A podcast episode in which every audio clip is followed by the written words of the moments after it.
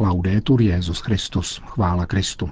Posloucháte české vysílání Vatikánského rozhlasu v neděli 17. září.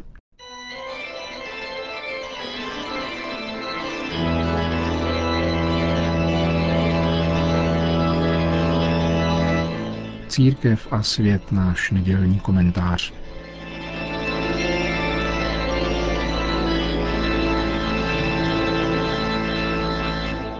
Papežovo vyjádření, že opravdu nerozumí světu geopolitiky, kterým na tiskové konferenci při návratu z Kolumbie odpověděl na otázku týkající se korejské krize, poněkud udivilo novináře, který ji položil, ale popravdě řečeno asi nejenom jeho. Mnozí se domnívají, že v této tak evidentní záležitosti je všechno zcela na bíledni.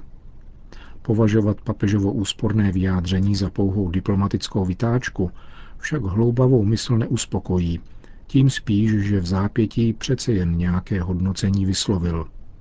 Jde o boj zájmů, které mi unikají, dodal František.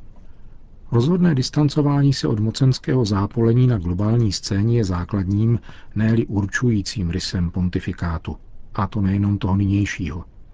Papež František se na žádnou stranu nepřiklání, nepojmenovává je a nezmiňuje ani jejich počet.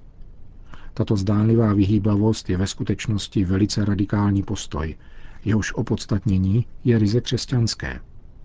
Evangelia totiž jasně ukazují, že Ježíš se římské okupační moci nejenom podrobil, ale dokonce ji nikdy výslovně nekritizoval. Tvrdě a neúprosně kritizoval pouze představitele svého vlastního národa. Když byl Pilátem u soudu dotázán, čeho se dopustil, Ježíš odpověděl, že jeho království není z tohoto světa a podal i přesvědčivý argument. Jinak by přece jeho služebníci bojovali, aby nebyl zatčen. A když se jej zmatený Pilát znovu zeptá, zda je tedy přece králem, Ježíš ku podivu přisvědčí, ale svoje královské poslání velmi přesně vymezuje. Říká, že se narodil a přišel na svět proto, aby vydal svědectví pravdě. Teprve až bude ukřižován, jak řekl při jiné příležitosti, bude vypuzen vládce tohoto světa, o kterém tvrdí, že je z principu vrahem, lhářem a otcem lži. Ježíš jej přišel vypudit svědectvím vydaným pravdě. Vtělené boží slovo však dosvědčuje, že vládce tohoto světa nemůže být vypuzen verbálně, níbrž pouze konkrétním mučednictvím, které podstupuje. Otec lži ovšem neovládá tento svět mírem, níbrž násilím, nikoli řádem, nýbrž řáděním. Sám ze sebe neumí nic jiného. A ke stejné antikreativitě pokouší člověka, když se jej snaží vtáhnout do zdánlivého boje mezi protiklady, ať falešnými či skutečnými. Tento gnostický boj o moc se nazývá slovem geopolitika, anebo slovem, jehož neomezený význam je stejně tak oproštěn od písmen, jimiž je tvořeno, totiž země koulizace, nebo latinizačním tvarem globalizace, jež je stejně hloupý, ale zní intelektuálněji. Z Evangelií je známo, že otec lži pokouší člověka nabídkou moci nad všemi královstvími světa za pouhý úkon adorace, klanění.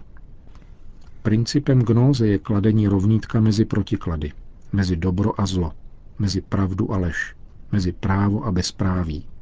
A to verbálně i nonverbálně, slovem i skutkem, smýšlením i jednáním. Hladina abstrakt ve veřejném diskurzu povážlivě stoupá a okultní syntax postupně kontaminuje lidskou řeč. Komplikuje se schopnost vzájemného lidského dorozumění, které stojí na chatrném duchovním chápání rozdílu mezi písmeny slov, jejich abstraktním významem a konkrétem, které označují. Obrazové sdělení je z hlediska možného dorozumění ještě chatrnější. Hrozí, že se synonymem pravdivosti stane medializace. Ani kázání církevního společenství není imunní před tímto diktátem mundénosti. Takzvaná politická korektnost je pouze nepřesným označením tohoto kultu kredibility, který 11. zářím, ani není třeba dodávat rok, nad racionálně udržitelným popisem reality. Mediální interpretací byla přepodstatněna dokonce sama fyzikální stránka věci. za účelem ideologicko-emotivní propagandy globálního ohrožení terorismem nebo jinak řečeno nástupem politicko-psychologické moci založené na lži a skutečných lidských obětech. Toto je konspirační teorie o spiknutí mezinárodního terorismu. Samo slovo terorismus je spojnicí protikladů. Označuje zločin, kterým zároveň vyhrožuje. Pachatel je anonymní a všem známý. Potírání terorismu je verbováním dalších pachatelů. Tato umělá kontradikce nutí člověka přiklonit se pouze na jednu stranu, přičemž stále více ubývá prostoru pro rozumovou reflexi reality. Je to uniformní myšlení, které odpoutává člověka od reality i od Boha Stvořitele. Zásadní otázkou z hlediska křesťanské víry je správné určení protikladných pólů reality. Není to ani politická levice a pravice, ani sociální progresismus a konzervativismus, ani ekonomická konkurence na trhu, nýbrž dvě duchovní dynamiky. Boží a satanská, jak uvádí svatý Ignác z Loyoli ve svých duchovních cvičeních. Tyto dvě dynamiky nestojí před poslední bitvou, která by měla určit, kdo bude vítězem, což se snaží sugerovat právě Satan, aby zatajil, že už byl poražen. Na konci toto vítězství pouze výjde nepopiratelně najevo a ukáže se, kdo se postavil na stranu vítěze a kdo na stranu odpůrce. Obě dynamiky však zůstávají v tomto světě přítomné, třeba že nepřítel lidské přirozenosti se snaží, protože je otcem lži, vsugerovat člověku, že v tomto konečném a ke konci spějícím světě není vládcem, ba, že vůbec neexistuje, jak naopak zjevuje Ježíš Kristus. Antikristovská dynamika, vyrůstající tak říkajíc z dola, také dolů do pekla stahuje. A to tím, že se člověka pomocí úskoků snaží jednak přesvědčit, že je všemohoucí, a jednak jej zlákat k rozhodnutí, aby si jako takový počínal. Patrně proto nás papež František tak trochu nutí, abychom se osobně svěřovali boží prozřetelnosti víc než svým jistotám, včetně těch, které máme v důsledku svého poznání věroučných pravd, ba i svých náboženských zkušeností. Jde o to rozlišovat to nové, přičemž ne všechno, co se jako nové prezentuje, opravdu nové je. Boj o království tohoto světa je zjevný. Nepovede však k ničemu jinému, než k dočasné vládě Antikrista, těsně předcházející Kristovu návratu.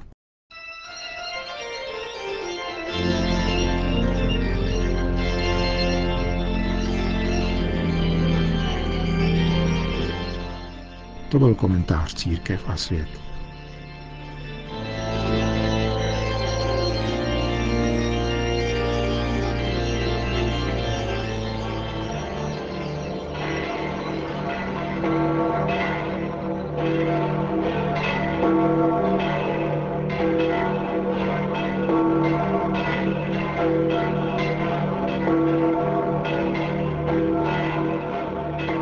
Svatopetrském náměstí se dnes předpolednem sešlo asi 20 tisíc lidí, aby si vyslechli pravidelnou papežovu promluvu před mariánskou modlitbou Anděl Páně. Cari fratelli e sorelle, buongiorno. Drazí bratři a sestry, dobrý den. Il brano evangelico di questa domenica ci offre un insegnamento sul perdono. Evangelní úryvek z této neděle nám podává nauku o odpuštění, které nepopírá utrpěné příkoří, avšak uznává, že lidská bytost, stvořená k božímu obrazu, je vždycky víc než zlo, kterého se dopouští. Svatý Petr se ptá Ježíše, pane, kolikrát mám odpustit svému bratru, když se proti mě prohřeší? Nejvíc sedmkrát? Petrovi se zdá, že odpustit sedmkrát jednomu člověku je maximum – Možná, že nám připadá příliš jen dvakrát. Ježíš však odpoví, musíš odpustit vždycky. A potvrzuje to vyprávěním podobenství o milosedném králi a nelítostném služebníkovi. Ukazuje v něm nedůslednost toho, kdo nejprve sám odpuštění přijal a potom jej odmítnul dát. Il re della parabola è un uomo generoso che preso da compassione condona un debito enorme Král z tohoto podobenství je velkodušný muž, který měl soucit a odpustil obrovský dluh. 10 tisíc hřiven, což bylo enormní, jistému služebníkovi, který jej úpěnlivě prosil. Avšak tentýž služebník, jakmile potkal svého druha, který byl služebník stejně jako on a dlužil mu sto denárů, tedy mnohem méně, zachová se nelítostně a dá jej uvrhnout do žaláře. Neudržitelný postoj tohoto služebníka je naším postojem, pokud odmítáme odpustit svým bratřím. Zatímco král z podobenství je obrazem Boha, který nás miluje láskou, oplývající tolikerým milosedenstvím, že nás přijímá, prokazuje nám lásku a odpouští neustále. Fin dal nostro battesimo Dio ci ha perdonati, condonandoci un debito insolvibile, il peccato originale. Už naším křtem nám Bůh odpustil nesplatitelný dluh. Prvotní hřích. To bylo poprvé. A potom nám bezmezným milosedenstvím odpouští každou vinu, jakmile dáme najevo i jen nepatrný projev lítosti. Bůh je takový, milosedný. Jsme-li pokoušeni uzavřít svoje srdce před tím, kdo nás poškodil a prosí o odpuštění, připomeňme si slova nebeského Otce nelítostnému služebníkovi. Celý dluh jsem ti odpustil, protože jsi mne prosil. Neměl ses tedy i ty smilovat nad svým druhem, jako jsem se smiloval já nad tebou? Kdokoliv zakusí radost, pokoj a vnitřní svobodu, kterou dává odpuštění, dovede se také otevřít možnosti odpustit. Nella Padre nostro Gesù ha voluto inserire lo stesso insegnamento di questa parabola. Toto učení ze zmíněného podobenství zařadil Ježíš do modlitby Otčenáš. Uvedl tak do přímého vztahu odpuštění, o které my prosíme Boha, s odpuštěním, které máme dávat svým bratřím. Odpust nám naše viny, jako i my odpouštíme našim viníkům. Odpuštění, které dává Bůh, je znamením jeho strhující lásky ke každému z nás. Je láskou, která nám dává svobodu se vzdálit jako marnotratnému synovi, ale každý den vyhlíží náš návrat. Je podnikavou láskou pastýře ke ztracené ovci. Je něhou, která zahrnuje každého hříšníka, jenž klepe na jeho dveře. Nebeský Otec, náš Otec, je plný lásky, kterou nám chce prokázat, avšak nemůže tak učinit, pokud svoje srdce uzavřeme lásce vůči druhým. Pana Maria ať nám pomáhá stále více si uvědomovat velikost a bezplatnost Bohem daného odpuštění, abychom byli milosrdní jako On, který je laskavým, zhovývavým a nadmíru dobrotivým Otcem. Padre buono, lento all'ira, grande all'amore. Končil svoji pravidelnou nedělní promluvu papež František, který po společné mariánské modlitbě Anděl Páně všem požehnal. Sit nomen Domini benedictum. Ex hoc nunc et usque in seculum. Aiutorium nostrum in nomine Domini. Qui fecit celum et terra. Benedicat vos omnipotens Deus, Pater et Filius et Spiritus Sanctus. Amen. accettando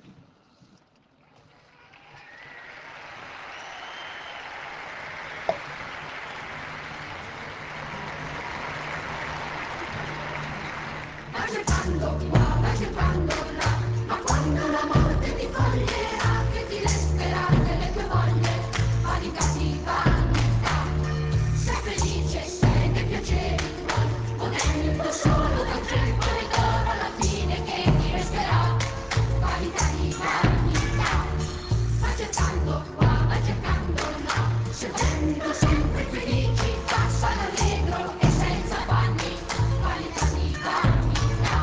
Končíme české vysílání vatikánského rozhlasu. Chvála Kristu, laudetur Jezus Christus.